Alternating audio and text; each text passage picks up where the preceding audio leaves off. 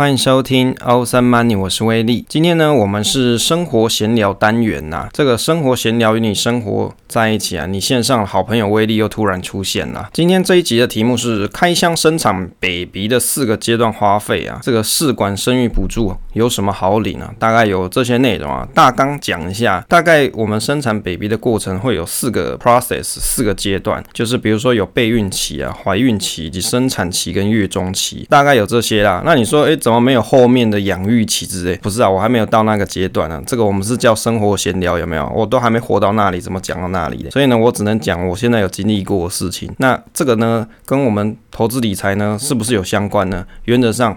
就是花费的部分啊，就是你要能够知道花费大概是多少，你才有办法去做预划跟规划。所以这一集的内容就跟你开箱一下，实际上到底花了哪些钱。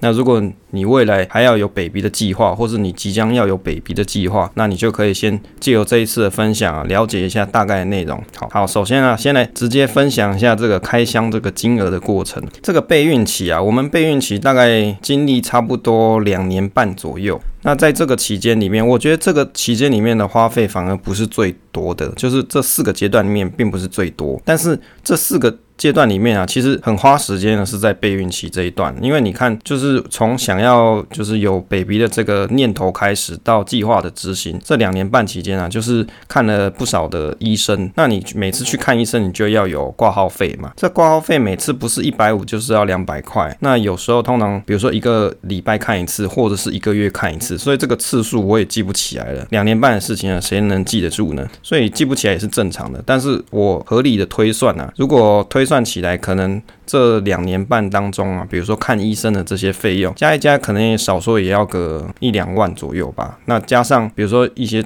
吃一些中药啊，或者是买一些保健食品啊，或者是做一些检测检查之类的，那这些钱额外再加起来，也许也要个一万块也要，所以加起来可能也要个两三万左右。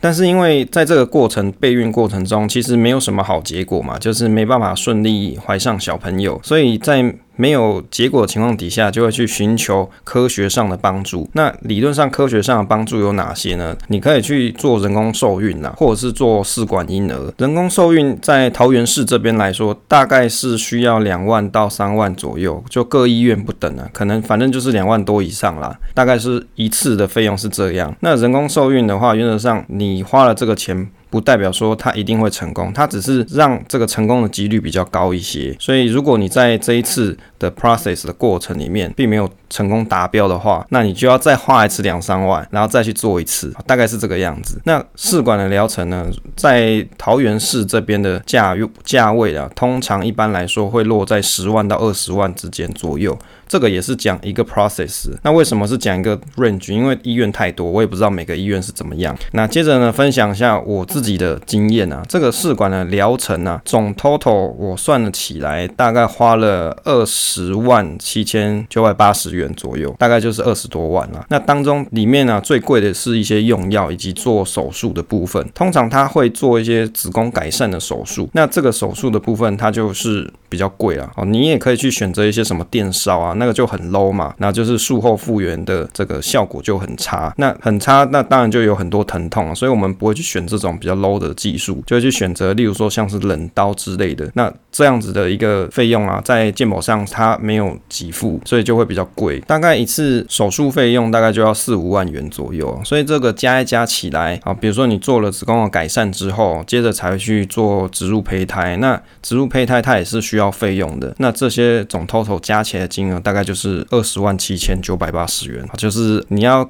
精算一下的话，或者不精算，直接算成二十一万也差不多了。在这个第一期的阶段里面，其实最花费的是时间，还有当然，如果你有去做进一步的疗程，比如说试管或是人工受孕的疗程的话，那这部分的金额就会暴增，所以在时间上跟金钱上是一个很大的这个 cost。接着呢，讨论一下这个怀孕期间的费用。就很多老人家跟我讲说啊，这个不是健保费缴缴，那什么钱？好吧，我就直接开箱这个价格是多少，好不好？这个生产的费用啊，就我来计算。最后的结果差不多啊，我讲生产就是从开始有小朋友开始，你要去做产检嘛，那到最后比如说就是生产过程要住院这些，总共花了六万七千三百九十二元，大概你也可以把它想成大概七万块左右了。那到底为什么要花这些钱呢？这里面呢有什么？其中里面呢，我觉得比较贵的就是现在有一些技术，它可以透过验血的方式去检验胎儿的，就是比如说它的。有没有一些 DNA 上面的一些疾病？那在桃园这边的这个医院啊，这个这边的区域医院，它在检测的时候，它有分三个套餐，就是基本套餐呐，好，还有这个中级，就是中等，那，再来就是最高级。那如果你是这种阳春面之类的这种等级的话，你可能一万多块就可以。那你要比较好一点的哦，就是中等阶段的，那大概要两万四、两万五。那更高等的，或者 high class 的有没有？这个差不多要三万多到三万八。三万五还三万六忘了，反正就是这个钱的 range 附近。所以呢，有些人他可能是做什么羊膜穿刺嘛，那你也可以去做这个非侵入式的这个血液 DNA 检查。那他所需要的花费就是这些。那接着还需要什么费用？在每一次回诊，当然回诊的这些挂号费啊，它是需要钱的。就那当然健保会给付一些啊，但是这些通通加总起来也是需要不少的费用。那另外呢，就是在住院的过程当中，这个在住院过程当中啊，健保它基本上会。会给付你，但是不是那种单人套房。那如果你想要单人套房的话，在桃园这边的价位差不多一间是四千五左右，四千五还是四千多忘记了。那但健保它会给付一些些，你还要去补一些差额。所以我刚才讲这个七万块都是有在健保的 condition 底下去算出来的结果。所以有健保情况底下，如果像我们是住单人这个病房了，我刚才讲成套房要收这个单人病房的话，那健保给付一千多块，你还是。需要去给付三千多块，大概是三千五百块左右，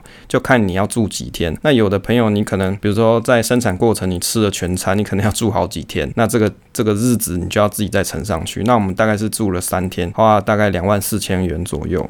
那另外小朋友出来之后，他需要一些检查跟这个，比如说他需要喝奶啊，或者是些尿布的这些费用，加加也差不多是需要七千六百块左右。所以整个这个怀孕期间的 process 啊，这个费用的大。大约来说就是六七万元左右，这个跟我其实一开始去预化产检的费用来说啊，其实算是少的很多。我本来抓的产检的这个费用预算，差差不多要八万块，然后呢，生产的这个费用差不多要抓预算六万块左右。那为什么产检的费用会这么多呢？是因为有些人他很希望。做更 detail 的检查，你想要更 detail 的话，那这费用就会 cost 上去嘛，这很正常。所以你想要有多详细的这个结果，在这个怀孕当中，你就想要知道多少。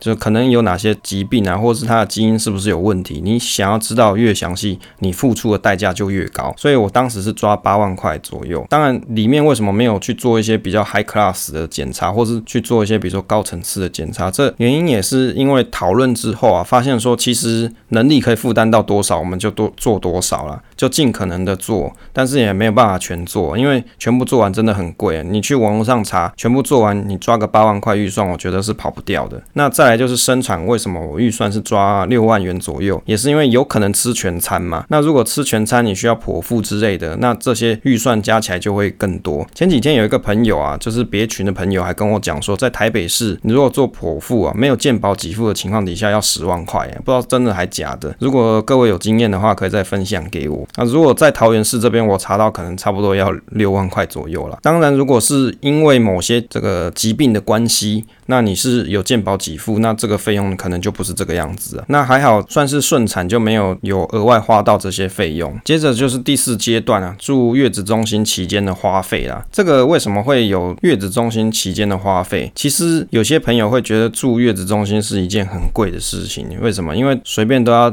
十几万嘛，有的人可能住到二十几万也有可能。那但是就我自己评估来说，我觉得这东西是超值诶，超划算。为什么？因为有人帮你带小朋友二十四小时，另外就是你可以让这个术后的妈妈可以好好有一段时间休息。那更重要是它里面有一些培训的课程，那或者是你在这个带小孩的过程当中，有些不懂的东西啊，他们是有专业的教教练啊，像什么泌乳顾问啊，或者是一些专业的这个护理师，你可以去请益，可以去请教，跟他们去学习。那这些东西它其实都是一个。很好的的过程啊，如果你自己在外面去学这些东西，肯定这个花费又更多了。所以在在月子中心呢，我觉得它比较像是新手爸妈的这个新手训练营啊，所以在里面可以好好了解到底要怎么带一个小朋友，这个其实不太容易。那为什么不去请爸妈来顾呢？或是请一些长辈来顾呢？其实有很多人的想法是说，或者是我自己的啊、朋友啊，他们有的真的是请他的长辈来顾。那请长辈来顾，我觉得最大的一个问题就是他有没有办法。顾这个能力，为什么？因为有很多长辈啊，他当年在生你的时候，或是在生小朋友的时候，那都已经是三十年前或者四十年前的事情。他怎么会记得到底当时是怎么带小孩的？像我爸，他买那个小朋友的尿布给我，他买到八个月大的给我，结果我需现在需要是新生儿的，好，所以就这个东西就会有落差嘛。我也不怪他，因为毕竟都隔了这么多年，怎么可能会记得起来？所以有没有能力带啊？像你去看月子中心，他们去。记录一些 record，这些 record 都是非常好的东西，因为你有这些记录，你才有办法去这个训练小朋友他在吃饭或者作息这些的情况，那才比较容易去养育他，去这个喂喂食他，或者帮他去换尿片这些。那我们呢，在坐月子的。这个期间到底花了多少钱呢？我算了一下，在月子中心里面的钱啊，差不多是十三万两千，也就是平均起来一天差不多是六千两百块左右啊。那为什么是这个价格？因为我们公司啊，我们公司它还有合约嘛，就是跟这个这个月子中心有一些这个优惠方案啦，所以算起来稍微便宜一点点。那这个。一天六千多块，我自己是觉得还是算是蛮超值的。但是呢，它就是一笔十几万元的费用。那这是以住二十一天来计算的。那有的人他可能要住到三十天，那你的费用就要再乘上去啊。这个就比如说你要住三十天，那可能看各地区啦，在桃园地区是差不多六七千块左右，那你就要再去乘你要住的日期，好，你的日期数，这样子才是最后的的价格。所以以上啊，这四个阶段的价格啊，全部通通加总在一起，到底要多少钱呢？哈，就是月子中心啊，跟比如说生产期间。怀孕期间的这些费用啊，以及试管疗程这些，通通加起来要多少钱呢？这个费用全部加总起来啊，差不多也要个四十三万左右，哦，大概是要这样子的费用啦。那这个金额刚刚也算给各位听过了，也差不多就是这个价格。当然，如果你不做试管的话，那你就可以再减掉二十万左右，那也差不多也要个二十几万。那另外小朋友要买一些东西，就是生产前也会先去预备嘛，就是怀孕期间也会先去预备买一些小朋友要使用的物品或这些待产包之类的。那这些金额啊加总起来也差不多要个两万多块左右啊。当然后面这个养育的部分，这些费用都还在在进行式当中，我就不晓得是多少了，可能后面还会再增加。所以我开箱了一下这个生产 baby 四个阶段的花费，花了差不多四十多万嘛，是你可以算成比如说四十三、四十四万左右。那这样。子的花费到底划不划得来？对你来说，这个东西到底有没有意义？那如果你觉得这件事非做不可，当然是相当有意义啊。那不然为什么我们不去把这些钱拿去买股票，不是很好吗？好，这个四十几万，少说你买个，比如说零零六九二，你也可以买个十张嘛，十几张左右。那何乐不为呢？为什么要去做这件事情？好，如果你对这个议题有兴趣的话，可以再重复听我们上一集的内容。接着讲一下，刚刚我们提到这些。Process 的费用，那政府有没有一些补助呢？其实是有的。以我们这边桃园市来举例啊，桃园市政府啊，它有一个叫做健康幸福家庭补助计划。在这个计划里面，试管婴儿的补助啊，目前补助的额度大概讲一下给大家做参考，就是试管婴儿的补助额度哦，在如果是在二零二一年的七月之前，大概是两万块啦，所以我也只领到两万块的补助。那在七月以后呢，它有一个新的制度，如果你是低收入户或是中低收入户的话，那每次的上限是十五万元。那如果你是非低收入户或是中低收入户，第一次申请补助的话，上限是十万元；再一次申请的话是六万元。那为什么会有什么？第一次、第二次很奇怪，啊不是啊，你做这个试管婴儿又不会一次成功，就像我第一次也没成功啊，就是没没有什么结果，那这个二十万就飘了嘛。那政府补助我两万块啊，大概是这个样子。接着讲一下，在政府啊有哪些，比如说生育津贴、育儿津贴、托育补助这些东西哦，因为这个东西就是即将会面临的东西。那如果说未来你有要生育的计划的话，也可以参考一下。我这个是在户政事务所拿的一本宣传小本本，它上面有写，在生育津贴的部分啊，这个都是桃园市政府的，那其他县市我就不知道了。生育津贴的部分啊，如果你是单胎的话，桃园市政府会发放三万块元给你啊，就是奖励你哦，你干得好，好，终于帮政府多了一一名人员去缴劳保，有没有？这个就是这个三万块给你。再来呢，就是育儿津贴的部分，如果你育有未未满两岁儿童的话，它有一个育儿津贴。这个新制的第一阶段，如果税率没有达到二十 percent 的人呐、啊，你在第一胎的话，有第一个小朋友的话，这个补助呢是三千五百块。如果你是中低收入户是五千块，低收入户的话是也是五千块。那新制的第二阶段开始啊，如果是税率未达二十 percent，这个薪资是从一百。一十一年的八月开始，那现在显然还没有到嘛，就是到八月，明年应该是明年的八月开始才会有这个这个钱哦。税率没有达到二十 percent 的人也是五千块，那中低收入户跟低收入户也都是五千块这样。当然，如果你后面还有第二胎、第三胎的话，它还是有金额啦，就是金额还是会加上去。那接着呢，看了一下这个托育的。补助费用啊，因为小朋友生出来啊，大家都要上班嘛，这个托育就在所难免了。像现在准公共化私立托婴中心的话，在桃园这边的话，新制第一阶段，一百一十年的八月到一百一十一年的七月，它补助金额是七千元。那新制第二阶段是从一百一十一年的八月开始是八千五百块。那如果你是去参加公社民营的托婴中心或是社区公共托育家园的话，新制的话，今年八月到明年七月是四千块。那那从明年八月之后呢，是五千五百块。所以严格说起来啊，像以桃园这边，如果我们要找公共化的私立托婴中心或是居家托育人员，就我观察的行情呢，这个托婴中心通常差不多要一万七到两万元左右，就有一些保险之类的，就在它的这个费用表可以在上网查到。那如果是托育人员的话，就是私人保姆那一种，但是它是总公公共化，你是可以申请补助的这种情况的话，它的。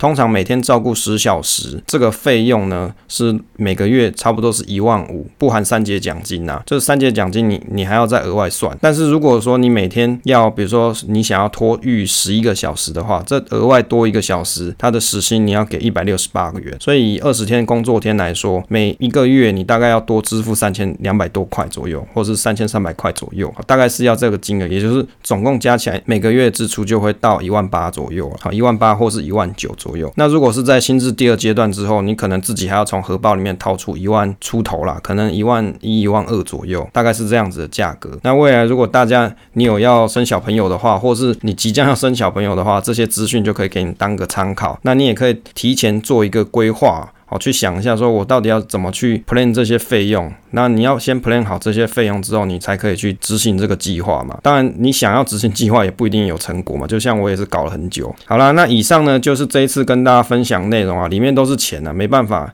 这个生儿育女，它本来就是一个很沉重的费用啦。现在这个只是一个刚开始，后面养育的过程当中还要更多的学费，这些这些的费用又更多了。好啦，以上就是这一次要跟大家分享的内容，希望对大家有一些帮助。如果你喜欢这个节目的话，现在都已经到第八季了嘛。如果你喜欢这个节目的话，你也可以分享给朋友收听呢，好，让更多的人可以来接受到这些投资理财的资讯。分享总是单纯的快乐，我们期待下一次再见。